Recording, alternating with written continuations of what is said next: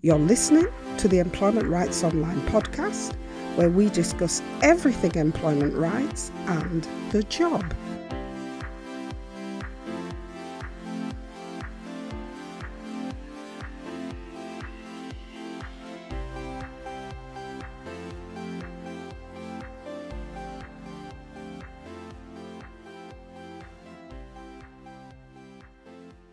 Hi there. We hope you're managing to keep your head up as we continue to move within the COVID 19 restrictions.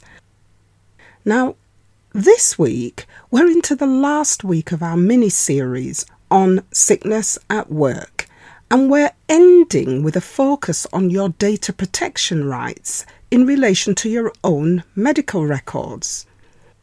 Now, in the past, it was quite a simple thing when your employer requested to see your medical records. Your employer asked, you said yes, although you thought you only had one option, which was to say yes. And then your employer contacted your GP, and very little information was shared with you about the process. So, this episode is by way of giving you an update on just how much has changed since the implementation of GDPR. And since GDPR came into play, your employer can no longer just request to see your medical records and just assume that you have consented to this. It doesn't work in that way anymore.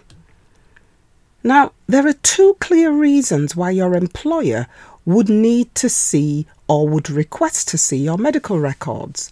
And both reasons will govern what information in your records your employer is able to see. Because it's important to remember that just because your employer has requested to see your medical records, that does not give your employer access to everything that is in your medical records. And GDPR has come along to strengthen your right to ensure that the employer does not have access to the whole of your medical records. So, why would your employer want to see your medical records? Well, the first reason is that if your employer is considering dismissing you for capability reasons, what we call sickness capability, which is a form of dismissal that takes place if you're too ill to work, then in this case, your employer would be asking your GP for medical information that provides details of your illness and your prognosis, prognosis being the likelihood of you being able to recover enough to resume your duties to a required standard, and also whether you can return to work within the time frame that the employer needs. And the second reason is if you have a health condition or a disability, which under the Equality Act 2010 is a prolonged condition that has affected your daily functioning for at least a year or is likely to affect your functioning for a year, and therefore your medical records will assist the employer who is required to make reasonable adjustments for you to return to work. So, those are the two reasons. Now, there's an added twist here. As I said, GDPR or the General Data Protection Regulations has added extra protections to your data, including your health data. Your health data under GDPR is now classed as sensitive data. And now, once your employer requests information from your medical records, both the request and the report your GP sends to your employer is classed as processing of your personal data. And under GDPR, your employer must have lawful grounds for processing this data. So, no longer can your employer go on fishing expeditions into your medical records to merely see if there's information in there to assist the employer. No, there now must be lawful grounds for requesting medical information and receiving this information and using the information from your medical records.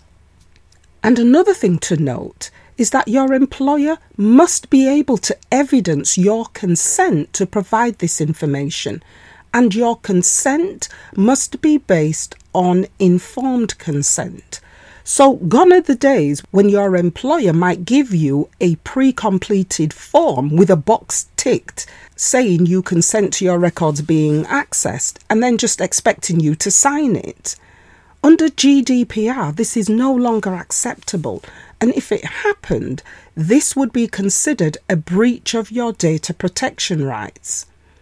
Now, it cannot be presumed that you have consented because you have returned a pre ticked form.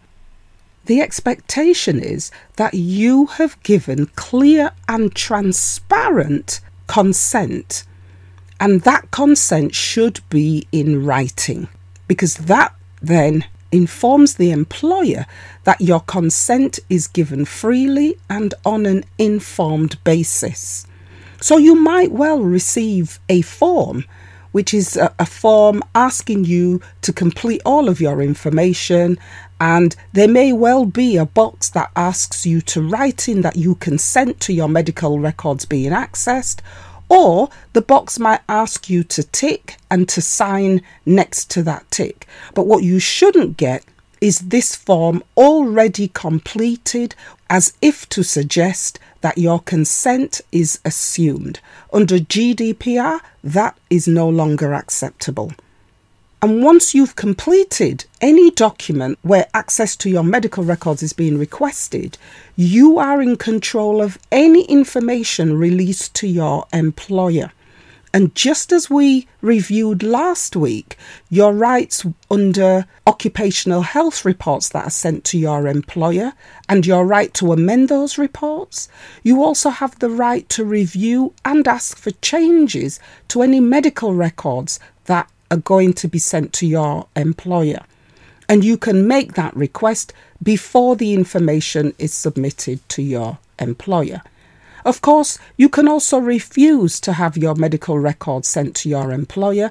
And for the consequences of that, then all you need to do is to re listen to episode 47 of the podcast because the process is the same. Another protection you have with GDPR is the protection related to you belonging to a protected or special characteristic group. Remember, these are groups of workers who have additional protections under the Equality Act. And if you belong to one of these protected characteristic groups and your employer is requesting medical information about your health, then Article 9 of GDPR makes it clear that your employer must have a specific or legitimate reason for processing your health data and that is to ensure that your health data is not being requested by your employer so it can be used to discriminate against you. And so, for your employer to satisfy this part of the regulations, your employer needs to give the reason for requesting your data. So, here you might expect your employer to say that the information is required so your employer can carry out its legal employment rights obligations to you. For example, by providing reasonable adjustments to you to ensure the employer does not discriminate against you. Your employer has a legal duty to do this and might need health information to help that process. Or your employer might say that the information is required to enable the employer to exercise their right to manage your sickness absence, for example.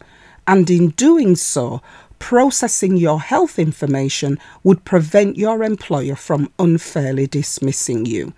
So, those are two types of reasons that your employer could use to legitimately justify processing your health information.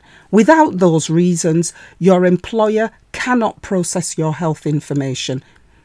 So, once your employer has got through the hurdle of having a legitimate reason for requesting access to your medical records, the next point your employer needs to be aware of is that of data minimization, which in basic terms means your employer can only request information about your health which is adequate enough for the employer to fulfill their reasons for requesting the information, or the employer can request information that is relevant and can be rationally linked to the reasons why your employer needs to process your health information.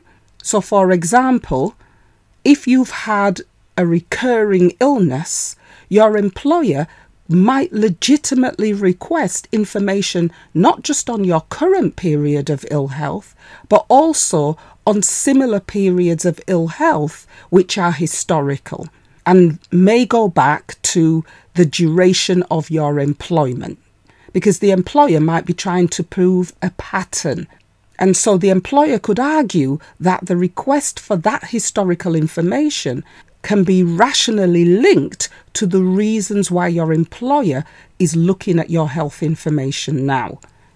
But remember, you can look at your employer's request, and if you're not happy, you can refuse that request. But overall, your employer can only receive your health information that is limited to what is necessary to fulfill the stated objectives that your employer has given for requesting that information and no more.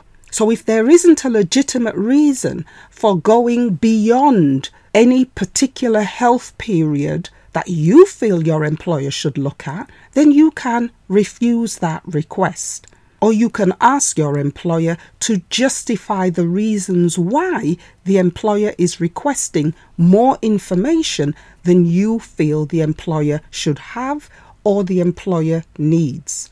And there are many, many examples of employers seeking medical records and thinking they can have access to the whole of your medical records.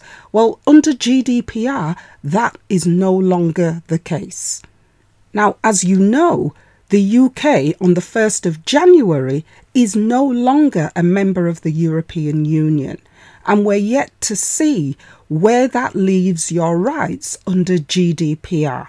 And so we'll report on this at a later date should those rights change, and if they do change, what the impact will be in areas related to things like access to medical records. A further point to note is that your medical records are not a free for all for anyone to have a look at. Where possible, if your employer has legitimately requested your medical records, it's good practice for your GP to contact your employer's health representative as a person to whom the records can be provided just to stop your records from floating around the company.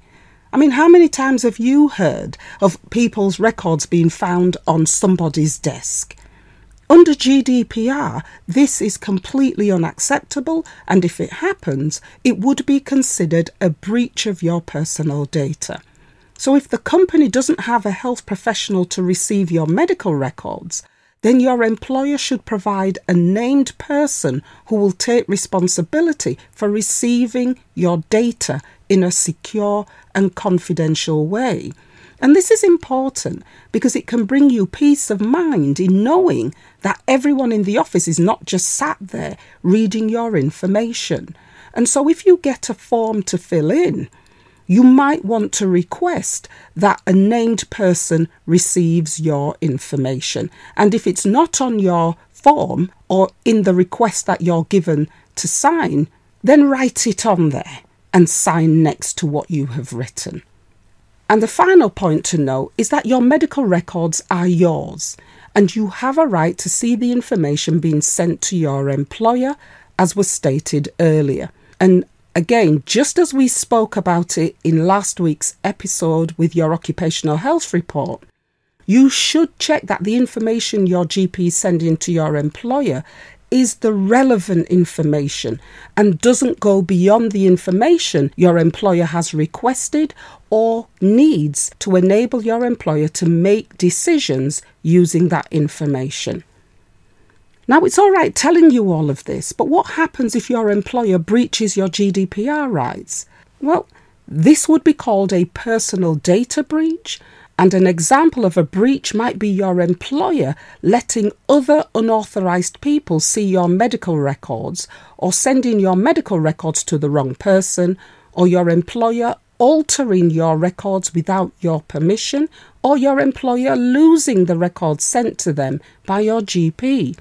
So, if you think your data protection rights have been breached, then you need to lodge a complaint or a grievance with your employer about the breach and during the investigation of your complaint, if you've suffered distress and or a financial loss or some other form of loss during the investigation into your complaint. Now, you can either put it in your grievance letter or you can wait until your complaint is investigated. You should also outline how you expect to be compensated for the distress and or any loss you have suffered. You can now be compensated for any distress caused to you due to that breach in your data protection rights. And so you're within your rights to say how you expect to be compensated for the distress caused to you and any loss you may have suffered. If, however, after you've complained, you feel your complaint has not been sufficiently addressed, or you don't even feel it's worth complaining to your employer, you can complain directly to the Information Commissioner's Office, usually called the ICO. Now, if you complain to the ICO, what you're likely to find is that the ICO can only give an opinion about your employer's behaviour. But that opinion is valuable because you can use that opinion as leverage if you need to go back to your employer to ask your employer to relook at your complaint, or indeed if you decide to file a civil case against your employer in a court. So there is value in bringing your complaint before the Information Commissioner's Office. But one thing the Information Commissioner's Office can't do is give direction on any compensation you should receive or about the level of any compensation. If you want to take that first step to lodge a grievance, you can refer to the show notes where you're listening to this podcast for help with making a complaint at work. We've included some handy grievance documents with this episode, which you can access using the usual download links. And that's it for this week. We hope you find something useful you can work with. And please remember to let others know we are here by sharing our content and leaving us a review about the podcast on iTunes or anywhere else where you're listening and where you can leave a review. By the time this edition of the podcast airs, it may well be New Year's Eve, and if that's the case, we wish you a happy new year and we look forward to being with you again in 2021. Thanks for listening and bye for now.